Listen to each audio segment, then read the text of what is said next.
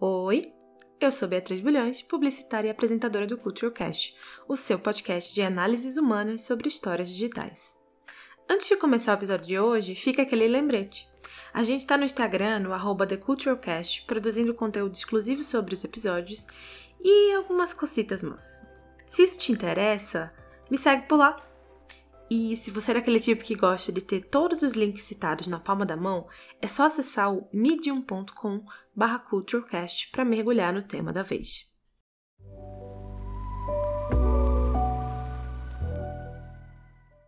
Esse é um episódio sobre como buscamos o palpável nas relações que criamos online. Algo físico que nos comprova que o outro deixou uma marca tanto no mundo real como na gente algum sinal de que algo que nasceu de bits e pixels possa deixar uma marca profunda em carne e osso. E a história de hoje começa no meu quarto, na frente do meu notebook, parecido com o que eu tô agora, só que cinco anos atrás. Era julho de 2014, esse tempo longínquo, onde o dólar fechava o mês com alta custando incríveis R$ 2,26, e eu fiz uma compra online na livraria The Book Depository. Nessa época eu assistia muitos canais de resenhas literárias e um livro me chamou a atenção após ver alguns vídeos sobre ele no YouTube. É, eu pesquisei as capas no Google e eu decidi que eu gostava mais da versão britânica. É, eu tenho uma, umas questões, eu sou muito específica com as minhas capas de livro, então eu escolho bem antes de comprar. E daí eu resolvi importar esse livro diretamente da Terra da Rainha. Uh, um minuto de silêncio para a desvalorização da nossa moeda, porque hoje esse mesmo livro me custaria 92 reais, ao invés dos 30 que eu paguei na época. Bom, eu estou falando de Attachments, ou Anexos, da autora Rainbow Rowell, o primeiro livro dela que depois ficou mais conhecida por obras como Eleanor Park e Fangirl. Anexos é um romance contemporâneo, uma leitura leve e envolvente com uma carga certinha de emoção. Eu gostei muito desse livro por diversos motivos. Eu recomendo bastante a leitura. Mas um dos motivos principais é o modo como a história é contada. Os capítulos são alternados entre conversas de e-mail entre duas amigas, Beth e Jennifer, que trabalham juntas na redação de um jornal. E a narrativa em terceira pessoa, mais tradicional, né? Que nos apresenta Lincoln, que é o cara de TI que é contratado para trabalhar no turno da noite, madrugada, enfim, com uma tarefa muito curiosa. Ele tem que monitorar os e-mails dos funcionários da redação, garantindo que eles não tratem de assuntos pessoais no horário de trabalho. Por quê?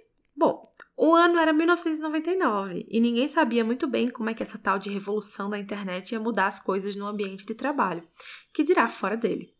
E por isso o Lincoln também tinha que ajudar a empresa a se preparar para o bug do milênio, porque todo mundo que não acreditava, meio que acreditando que uma espécie de apocalipse virtual ia acontecer na virada do ano de 2000, estava preocupado com isso. Nesse livro, é, os personagens estão longe assim de serem perfeitos. O romance se desenrola de uma forma diferente do esperado, eu diria, e o livro ele traz temas bem realistas sobre algumas relações que começam muito antes de um primeiro contato no mundo real e outras que se desenvolvem muito mais a partir de um aprofundamento no virtual. E talvez seja justamente por isso que eu, como uma pessoa que era criança na virada do milênio, que não me lembro de conversa nenhuma sobre bugs, e eu nunca mantive uma relação ativa via trocas de e-mail com ninguém, consiga me relacionar tão bem com esse livro.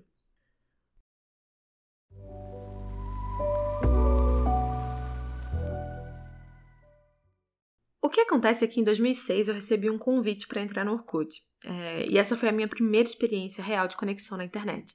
Antes eu lembro que eu gostava de ficar entrando nos sites aleatórios para ficar jogando joguinhos online é, e coisas do tipo assim, mas eu não, não fiz parte de nenhum outro movimento social antes do Orkut, sabe? Eu era muito nova na época do ICQ é, e eu tava abrindo meu MSN nessa época, mas tudo começou ali. E, e dentre as muitas coisas que essa experiência, essa primeira experiência me proporcionou, a principal delas foi a certeza de que a vida tá on, mas ela tá off também. Nas minhas primeiras semanas de Orkut, por exemplo, é, eu fiz uma amiga que morava no interior de São Paulo. No ano em que a minha família se mudou de Recife para Natal, eu me vi com uma dificuldade muito grande de me conectar com as pessoas na minha nova escola e com a minha nova vida no geral. E achei muito mais fácil buscar na internet o acolhimento que eu não estava conseguindo encontrar na vida real. E no dia do meu aniversário de 15 anos, faltou energia na minha rua. Então tava tudo escuro. E eu me lembro de estar tá deitada no chão do quarto, olhando pro teto daquela forma bem dramática que só adolescentes de 15 anos conseguem fazer. E aí o meu celular tocou. Era essa minha amiga das primeiras semanas do Orkut, a Júlia. Ela estava voltando de uma excursão da escola pro Hopi Hari, né? E ela sabia que era meu aniversário. Daí ela me ligou para que todo mundo da sala dela pudesse gritar no celular me desejando feliz aniversário. Eu nunca vou esquecer a sensação de saber que uma pessoa que eu nunca tinha visto antes não achava que isso era impedimento nenhum para fazer um gesto tão legal por mim. Obrigada, Júlia. E obrigada também pelos DVDs de McFly que não vendiam no Brasil naquela época, mas que você tinha, copiou para mim e me enviou pelos correios para que a gente pudesse ver a nossa banda favorita juntas, mesmo que à distância. Eu ainda tenho esses DVDs, apesar de não ter mais nenhum aparelho que toca DVD em casa. E agora, eu e a Júlia moramos na mesma cidade. E quando não tiver mais uma pandemia acontecendo, a gente tem ingresso para ver o McFly ao vivo, juntas também, mas agora no mesmo lugar.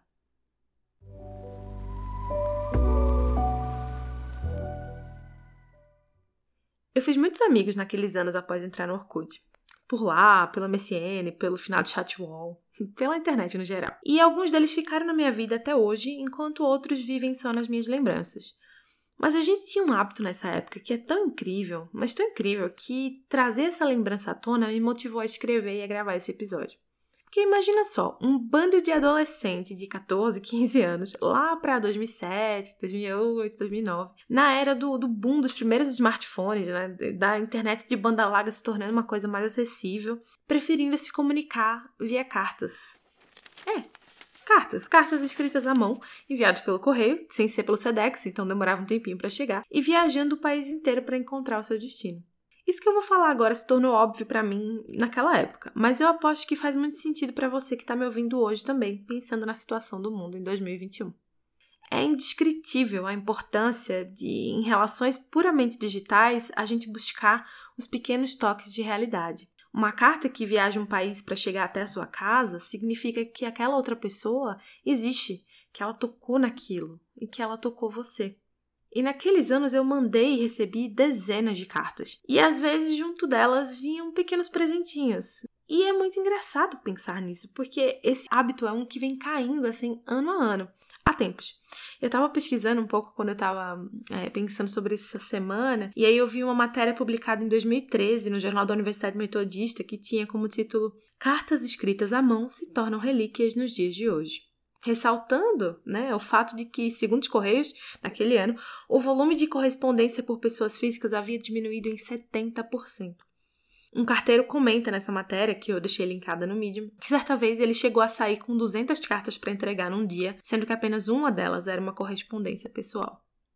E aí, no ano seguinte, em 2014, a Folha de São Paulo reportou que o volume de cartas enviadas em 2014, não só cartas é, de pessoa física para pessoa física, mas cartas no geral, foi o menor em 15 anos, chegando a 2,4 bilhões de envios naquele ano. E para efeito de comparação, em um único dia, é, há dois anos atrás, né, em 31 de dezembro de 2019, usuários brasileiros enviaram mais de 13 bilhões de mensagens no WhatsApp. Em um dia. Imagina só.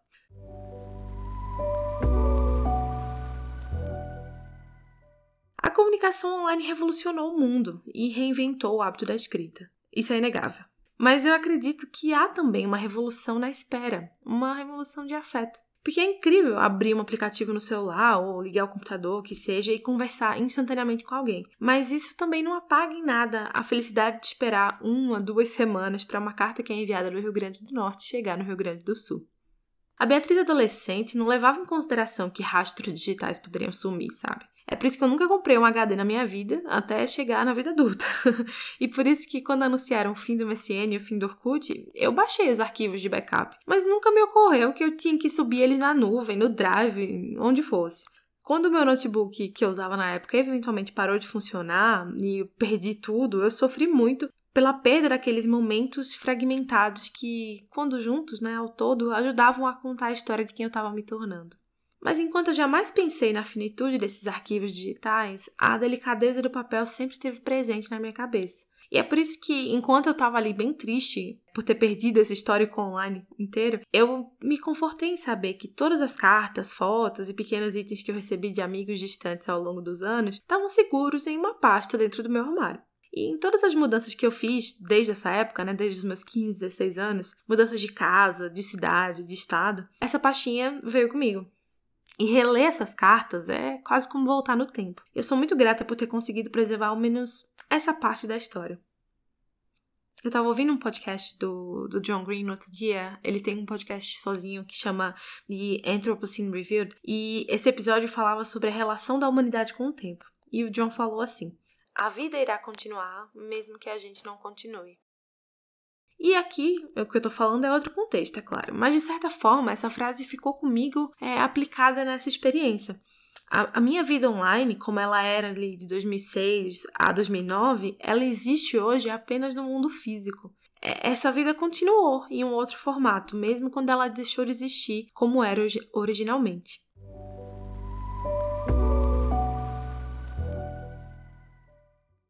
O físico existe e resiste numa realidade cada vez mais digital. E esse é um fato que era verdade para mim no começo dos anos 2000 e é verdade para mim e para todo mundo hoje em meio à pandemia. Ano passado, né, em 2020, a gente viu o delivery virar um serviço essencial. Mas para além de entregas de mercado, de farmácia, o conforto afetivo no delivery também se fez muito presente surgiram várias empresas que ou cresceram, ou nasceram, ou pivotaram para entrega de coisas como flores e doces caseiros. A gente começou a enviar kits de festas para comemorar o aniversário de um amigo ou de um parente querido que mora em outra cidade e estava sozinho. Ou então a gente começou a fazer alguma coisa em casa e enviar para pessoas que moram perto, mas que a gente não podia encontrar essas coisas são lembranças físicas de mesmo que não possamos nos ver, nos tocar, mesmo que a gente esteja mantendo as nossas relações de maneira digital, ainda queremos que as pessoas se sintam queridas na vida fora das telas. Porque se não dá para remediar a saudade presencialmente, é possível diminuir a distância através do envio de uma carta, de uma comida feita em casa, de um presente sem nenhuma ocasião especial. E eu acho que já faz mais de uma década desde que eu mandei a minha última carta. E muita coisa mudou desde então, né? Uh, desde o MSN do Orkut, que infelizmente se foram, para o Instagram e o WhatsApp que surgiram. Daquela coisa de, ah, liga a sua webcam, pra vamos marcar uma hora para conversar no Zoom. Mas tem uma coisa nisso tudo, nessas décadas, nesses tempos todos, que não mudou. Né? Especificamente aqui falando sobre mim. Eu saí da minha cidade natal, mas eu continuo morando longe de tantas pessoas que são importantes para mim. Eu tô perto de umas, eu tô longe de outras, mas é óbvio que a distância permanece. Ainda mais nesse cenário de pandemia, né? Que até quem tá do nosso lado parece que tá longe. Então me vem à cabeça que talvez seja a hora de eu retomar esse meu hábito de escrever cartas. Não só como uma ode ao meu passado, mas quase como um vislumbre do futuro, na esperança de que as relações que a gente consegue criar e manter através da tecnologia continuem existindo também fora dela. Que não tem nada como poder celebrar o fato de que ainda estamos aqui e que o nosso afeto transcende qualquer barreira digital para se fincar na realidade.